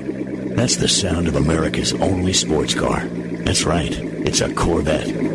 But not just any Corvette. It's your Corvette. It's that who cares if there's traffic part of your day. And this can be you when you come to Cooper Corvettes. With 60 years of Corvettes to choose from, there's always a Corvette in your budget. And they'll service any Corvette you bring in. Cooper Corvettes on Route 1 just north of Quantico and Triangle. Call, click, or visit CooperCorvettes.com. HMS Motorsport is the leader in motorsport safety.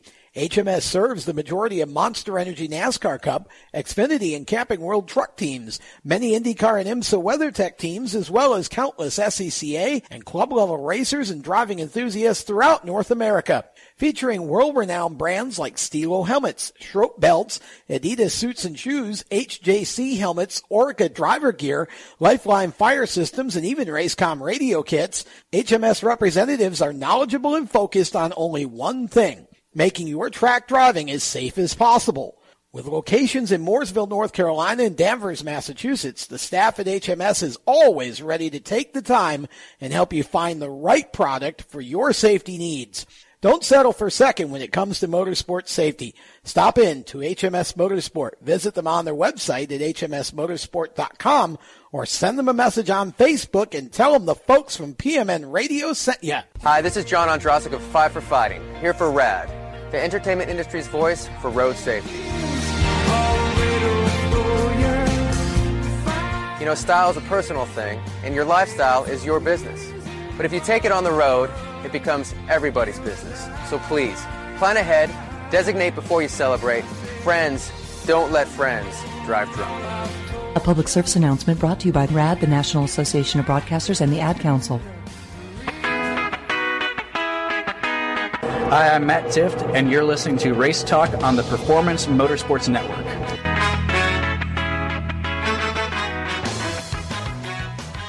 Welcome back to the Stock Car Show, presented by our friends at HMS Motorsport, the leaders in motorsport safety. Visit them on the web at hmsmotorsport.com and check out all of the new lines of driver safety gear that HMS is now acquiring. There are a few, and some great news for them coming out of the recent PRI show, and we'll look forward to talking with them about that on a future show here. Tom Baker, Jacob Seelman, joining you, talking New England motorsports now from Charlotte in more ways than one, talking about the recently held NASCAR banquets last weekend with Kyle Souza, our New England correspondent, who also is a scribe for our friends at Area Auto Racing News and works for NASCAR Home Tracks as well, doing the PR for the Wheel and Modified Tour. Kyle, the Wheel and Modified Tour, the K&N East Series, the K&N West Series, kind of all on parade here over this past weekend, and you and Jacob had the chance to attend the banquet for the weekly / touring series. A really good time had by everybody, and great to finally see some of the drivers get their due who worked so hard all year and accomplished so much. Great time for everybody to come together, enjoy a great meal, and celebrate the season. One of those few times, I think, in motorsports and really in all sports that we get to really sit back and enjoy ourselves. That goes for the media as well as the drivers and the teams. Everybody has a chance to kind of just, take a deep breath, look back and reflect on what the season was. And then when it's over, you start kind of preparing for next year. But this past weekend down there in Charlotte, obviously one of the big storylines coming out of that, guys like Harrison Burton and Todd Gilliland winning the K&N championships. But another big storyline, Jacob, one we've talked about a lot on this show, Doug Coby winning his 4th straight title. After his speech again, Doug Coby knows how to get it done on the track, and he really knows how to get it done at the banquet. One of the few guys that when I left that banquet, I knew had put 100% a fantastic speech together that was not too long, not too short, got everything he needed to say in there and had a few jokes in the middle. And that's something that I think some of these champions every year struggle with, but Doug's done it enough times now that I knew as soon as he got up there, it was going to be another classic speech. And it was, Kyle. It absolutely was. The problem is, you mentioned there were a few zingers, but Doug self-admitted when it was all said and done, there was actually one zinger he left out in regards to the whole Ryan Preece versus Elliott Sadler thing that may have showed up on Twitter later when Doug posted a picture of himself with Elliott at the NASCAR Xfinity Series Awards on Saturday night and said they was best friends and they was strategizing. Oh boy.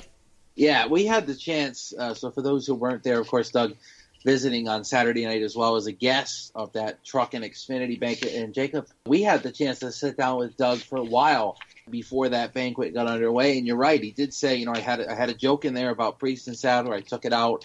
I'm kind of disappointed he did, to be honest with you, because I would have liked to hear what was going to go on there. But Doug's one of those guys that is very professional up at the front of the room, kept it clean, obviously. Thanked all his sponsors and his team, and this was also a big deal for him with the addition of Mayhew Tools this year. A new sponsor for him, tagging on with Dunleavy's Truck and Trailer and A.J. Romano Construction. So, you know, it's just going to be, going forward, something we're obviously going to think about again and again. If he can win another championship, you know, where does he stand on the all-time list? And a good chance this past weekend, Jacob, I had also to talk with some of the other drivers that were in the room that said, you know what, we're here to celebrate Doug, but we're also here to celebrate our seasons. They recognized Timmy Salamito and Justin Bonsignor on Friday night in a formal manner.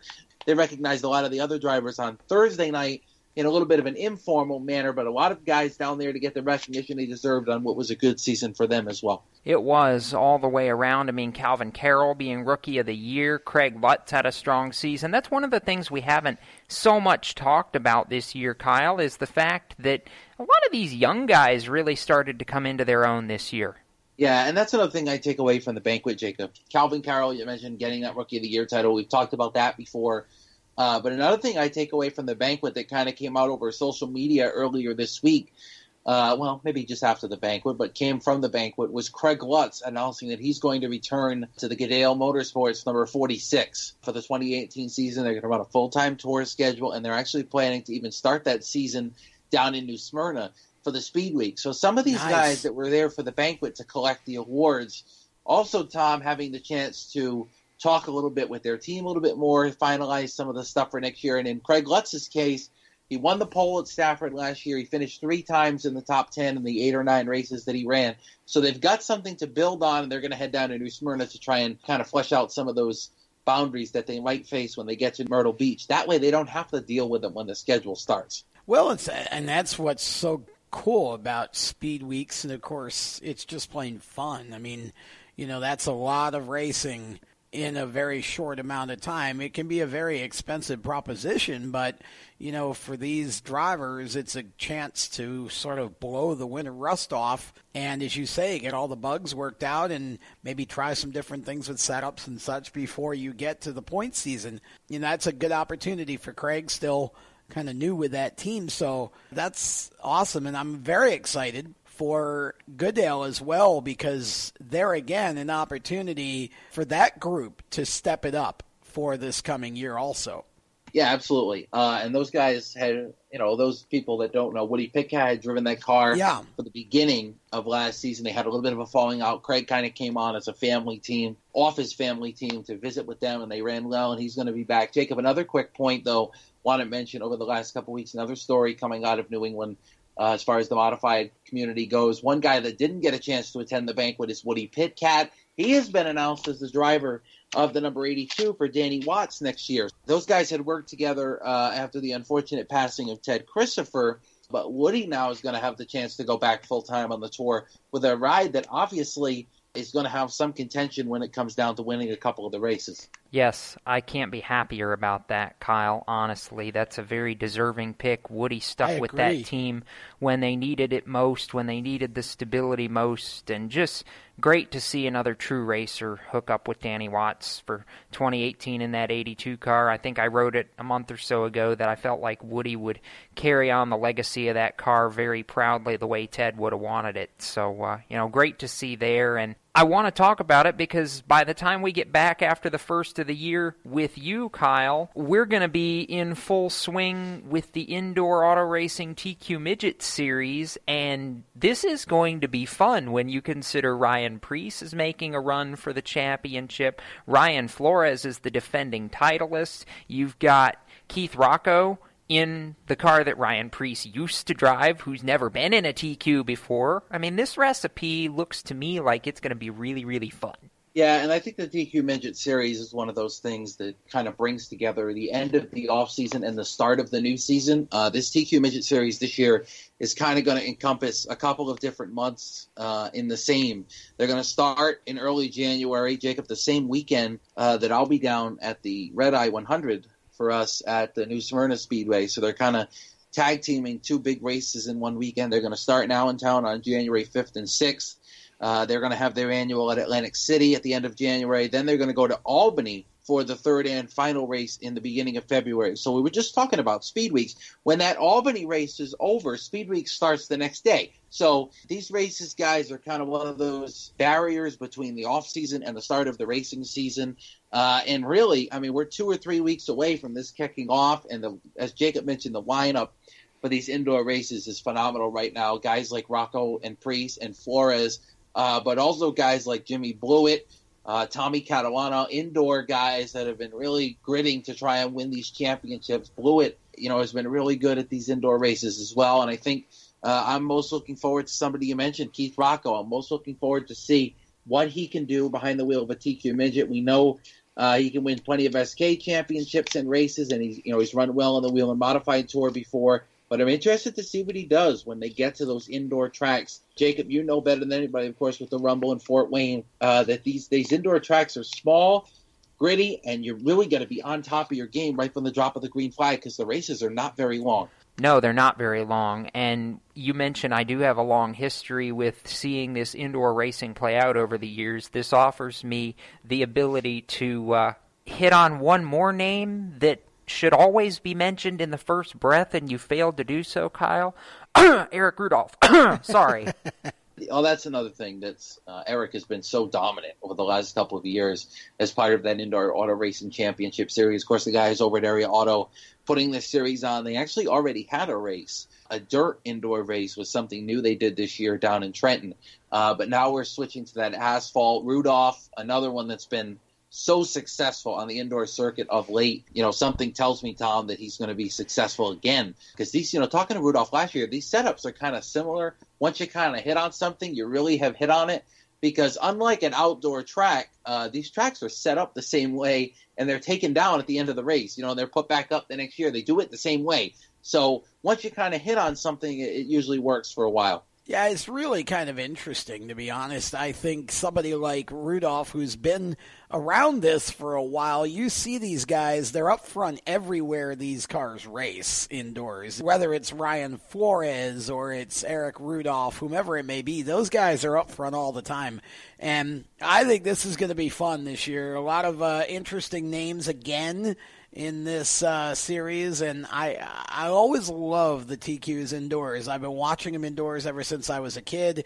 I haven't had the opportunity to see them in the last year or two, and I'm hoping maybe I can sneak up to one of the events before the indoor season ends. But these guys put on a great show, and it's great family fun. Yeah, and a great way to, as I mentioned, bring that barrier in between the off-season and the new racing season. Just one more quick mention, guys. Announcement that came across yesterday I do want to throw in. Starrett Tools coming on board as the primary sponsor for the NASCAR Wheel and Modified Tour race at Stafford in August. Timmy Salamito going to bring Starrett Tools back for 2018 as well. So look forward to talking more motorsports next week. Sounds good. That's Kyle Souza, and we will step aside when we come back. More of the Stock Car Show here on the Performance Motorsports Network. When do you think of a plumber? Like most people, even if it's an emergency, you can be confident about who will arrive to help you. For quality and reliability, count on someone you can trust. Call on the plumbing services of Hague Quality Water of Maryland. Plumbing doesn't have to be an emergency. We handle all kinds of preventative maintenance too. Hague Quality Water of Maryland is family owned here in Annapolis since 1993. For a refreshing choice, call us at 888-84-WATER or visit us online. Here at Lewis Meineke, we're more than just your average car care center. Hey, it's Dave, your neighbor from Lewis Meineke. Whether you need an oil change, brakes, tires, or anything under the hood, we've got you covered. Take advantage of our free check engine light service as well. Yes, free. And don't forget about our free shuttle service. Never stress, we'll take care of the rest. On with life. Give us a call at Lewis Meineke, 302-827-2054. Every 30 minutes, another innocent person is killed due to a drunk driver. My best friend. My brother. My poor grandchild. My sister. My father. My husband. My mom. My mommy. Well, I've been afraid of changing, 'cause I've built my life around you. Stop these tragedies before they happen. Don't drink and drive. Do you love the sound of high-revving motors and the smell of burning rubber? Do you want to get your car sideways right at the ragged edge of control? If you've always wanted to try drifting or learn to improve your drifting skills, Summit Point Motorsports Park, the Mid-Atlantic's premier motorsports facility, has the expert instructors and the specialized track to teach you how to drift and the skills necessary to drift competitively. From skid pad to open sessions, Summit Point Motorsports Park has the safe and open environment that allows drifters of all skill levels, new to intermediate, to get sideways and smoking. With a focus on safety and the skill set necessary to drift competitively, Summit Point Motorsports Park's Drift Nirvana is just the thing for you. Call for your reservation today, 304-725-8444. Or for more information, go online, summitpoint-raceway.com. Or you can email them at office@bsrinc.com. Drift Nirvana, getting you sideways the right way. If you own a gun, you have a full-time responsibility. When you aren't using it, be sure it can't get into the hands of curious children, troubled teenagers, a thief, or anyone else who might misuse it. Your family, friends, and neighbors are all counting on you. Remember, always lock it up. For more information on firearm storage safety, visit ncpc.org. This message brought to you by the National Crime Prevention Council, the Bureau of Justice Assistance, and the Ad Council. Hi, I'm Ben Rhodes, and you're listening to the Performance Motorsports Network, the voice of motorsports.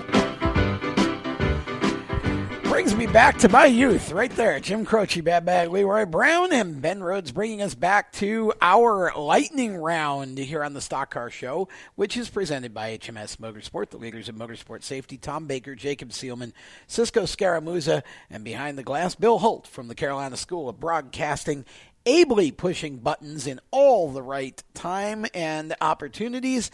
And we are going to chat a little bit. I wanted to kind of add some spice to the newswire portion of the show because we really didn't have a lot of opportunity to talk about everything that's been in the news lately, especially where it comes to the NASCAR front and a couple of things that I wanted to talk about. First of all, on the Truck Series side of things, Nice Motorsports has been in the news the last couple of days, guys, because not only have they announced that Justin Fontaine will be racing with them full-time in 2018, but they are also, in an interesting development, aligning themselves with GMS Racing. And I think, Jacob, that this, I chuckle at this, not in any kind of a smart-aleck way, but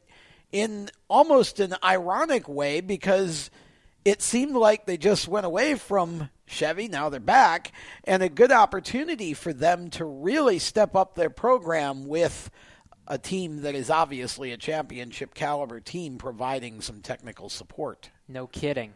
First in the 2016 Camping World Truck Series Championship with Johnny Sauter, and in the Final Four in this year's championship fight before falling just a little bit short in the end of it. GMS is certainly one of the preeminent forces in the Truck Series nowadays, and I was shocked, quite frankly, when this came out. It was one of those where you just kind of look at it, and I had to read it 2 or 3 times to really digest and absorb what I was seeing. This is really a big moment for Austin Self, who was announced back in October, I think it was, as one of the full-time drivers for Nice Motorsports in 2018, and now to add Justin Fontaine. The two of them have worked together in the past in the ARCA Series at AM Racing, AM/Wintron Racing, So they're no strangers to being teammates, and they will be again in 2018. I think it's a great opportunity for Austin Self to get back full-time. He's been wanting to be in a truck on a consistent basis, and this technical alliance with GMS is going to allow both of these young, very hungry drivers to have a shot to do some really decent things, you know, an equipment alliance, a strategic alliance. They've even moved the Nice shop from China Grove down into Statesville to be close at hand with GMS and share as much information as possible. You stop and consider. You've got GMS. They aligned with Halmar Friesen Racing when the HFR camp kind of change direction midstream this season, and now to add Nice, that's 5 or 6 perhaps trucks under the GMS technical banner. I mean, if they all work together pretty closely, that this is the first time in a while we've seen a technical gamut quite this big. Cisco, I was going to actually come to you with that, and the idea that it seems like GMS, with the success that Halmar Friesen had with them this year in elevating their performance, this is one of those moves that kind of sneaks up on you, I think, because no one expected Nice Motorsports to make an announcement like this. But this shows a commitment to me on the part of that entire organization to become more competitive. And I think this really feels a lot like the Halmar Friesen situation when they decided that they were going to align with GMS and instantly became more competitive. That is a very good case study for Nice Motorsports to give them optimism going into the season. Exactly. And, I mean, we say overnight because it was like that. It was all of a sudden. We saw the 52 truck was, oh, hello, Stuart Friesen. Yeah. Where did you come from? But, yeah, it was. This is absolutely a case study for that, and it's also a case study that, hey, the more people you have working on your truck, the faster it's going to be, and the bigger that notebook is, the more notes you're going to have off of to start working on that truck, and, well, you just might find a little bit of speed. Well, you know, and when you look at the truck series for next year, Jacob, you look at a team like Halmar Friesen, and if they end up running the full season, I don't see any reason why they aren't heavy contenders, serious contenders for a playoff spot and a run at the championship, because I believe that much in Stewart as a racer. Absolutely. And, you know, their season got derailed a little bit mid-year when they had some crashes and had to take a couple races off. But the last 5 or 6 races, we watched Stuart Friesen be a totally different race car driver than what we're used to seeing. I watched him be a totally different race car driver than I've ever seen him on the pavement when he wrestled that 52 truck to a 6th-place finish at Martinsville in October. That was a tremendous moment for them. He got a top 5 at Loudon, New Hampshire in the playoffs. These guys have been trending in all the right directions to close the season, and you're right. I believe in Stuart Friesen's racing ability, and I believe that they will be serious contenders to make the playoffs. Heck, the way Stuart wants Eldora back for dominating that race the way he did, I'll go ahead and circle it right now. Give Friesen the golden shovel and a playoff berth next year, because I don't think he's going to let that one get away twice. Well, he certainly is going to do his best not to, I'm sure. And speaking of drivers who have raced dirt and been very successful, another news item that isn't so much a NASCAR news item, but certainly involves one of the top NASCAR Cup drivers, Kyle Larson becoming sole owner of his sprint car team now, which was Larson Marks. It is now Kyle Larson. Basically. What do you make of this, Jacob? I'm not going to give all my thoughts because we're going to talk about this at length coming up next week on our Motorsports Madness show, but I will give a few thoughts here. This, to me, is Kyle Larson being ready. This, to me, is Kyle Larson saying, I've learned what I needed to know.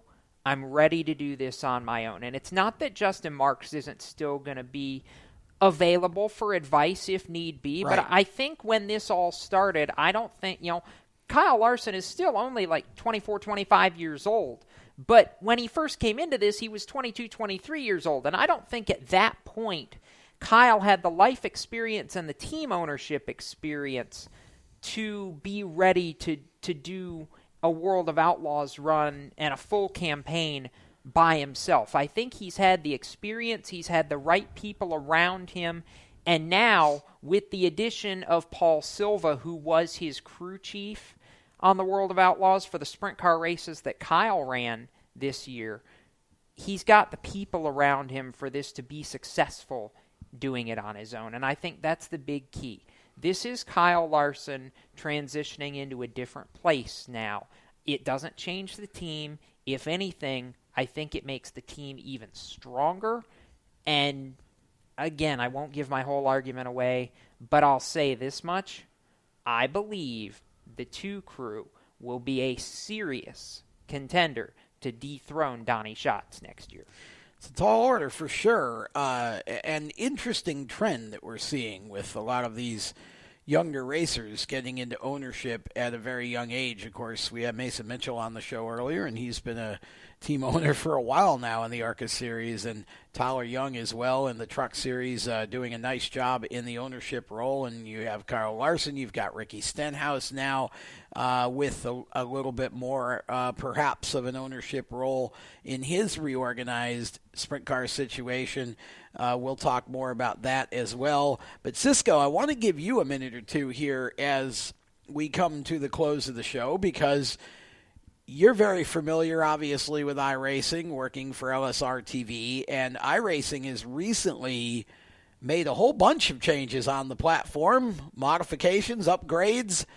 And anything, Global Rallycross? Yeah, Global Rallycross. Oh. Talk a little bit about some of that for those in our audience who may not be aware, but who are maybe iRacing savvy. I didn't know we were doing this segment. Okay. Well, I like surprises. For those of you privy to iRacing, there are 4 builds a year. They're quarter builds, so every 4 times a year they go through and make changes to the sim. There's actually an update sitting for me right now after this radio show. So basically what those do is essentially allows the development team to come in and make changes and update the sim to get it more in line with realism. And this time they made a lot of changes primarily in the oval racing division. Yes, Rallycross was the big ticket item, and just under that was the dirt midget car, which Rico Abreu helped develop, and from what I hear is doing wheelies on its rear tires if you drive at full speed. But wow, that's pretty cool. All the stuff with Rallycross, there's heat racing now in the sim, but the biggest change, because we're involved in it, because we're on the Stock Car Show, is the oval racing, because all of the top 3 series cars got an update which changed the chassis, which changed the aerodynamics, and changed the overall behavior of the car. And after talking with some of the drivers involved, Jacob, the dynamic is very different, because we're now seeing cars that for the first time since, I'd have to say 2011, these cars are much more unstable than they've ever been in a very long time. And I don't say that from like, they're not like staying on the track unstable. They can stay on the track, but they're much more loose and much more harder to handle, which if you've ever driven the Cup car on the sim the last couple of years, while it wasn't, I would say, tricky to drive, I guess you could say you couldn't just stamp on the gas pedal, but the car had a lot of those characteristics, Jacob, and this is starting to get us towards that direction where we're starting to get a little bit closer. Where I wish the real cars would go. Yes. All I'm going to say here to wrap up Cisco's point is this. Drivers need to be able to drive race cars. Now, on iRacing, real drivers can have to drive race cars. Entertainment, enough said. Well, yeah. I mean, and I think what what we're all trying to get to here is, wouldn't it be nice if we could once again get the cars to the point on the real track with the real stuff where we do see more spin-outs and the drivers have to lift more and get out of the gas and really work the corners again, because that's what always increases passing. Yes, and with that, we are quickly going to throw a checkered flag on this show, because Bill's giving me the evil eye and making us get the heck out of Dodge. Thanks to Mike Garrity, Megan Kolb, our social media partners at 3Wide Life, as well as Bob Steele, Sue Mason, Bill Holt behind the glass, and all the folks at PMN that make this show possible, as well as our fine sponsors at HMS Motorsport. Joe Marco and all the staff, visit them on the web at hmsmotorsport.com. For Tom Baker and Cisco Scaramuza, I'm Jacob Seelman, reminding you to keep it off the wall, and we might just see you at a racetrack somewhere. Folks, good night. You've been listening to the Stock Car Show on the Performance Motorsports Network. Stay tuned to Performance Motorsports Network for more race talk. For the latest motorsports news, visit RaceChaserOnline.com. The Stock Car Show is a copyrighted production of the Performance Motorsports Network. www.performancemotorsportsnetwork.com. A member of the Scorpion Radio Group, Incorporated, and may not be rebroadcast, replicated, or saved in any media without the explicit written permission of PMN. Check out our Facebook page or our section on the PMN website. The opinions expressed on this program are those of the host, co-host, and guests, and do not necessarily reflect those of the management and ownership of either the Performance Motorsports Network or Scorpion Radio Group, Incorporated, the advertisers, or the marketing partners. Be listening again next week when the Stock Car Show returns on Thursday night at 7 Eastern. Until then, stay tuned for more great motorsports programming on the Performance Motorsports Network.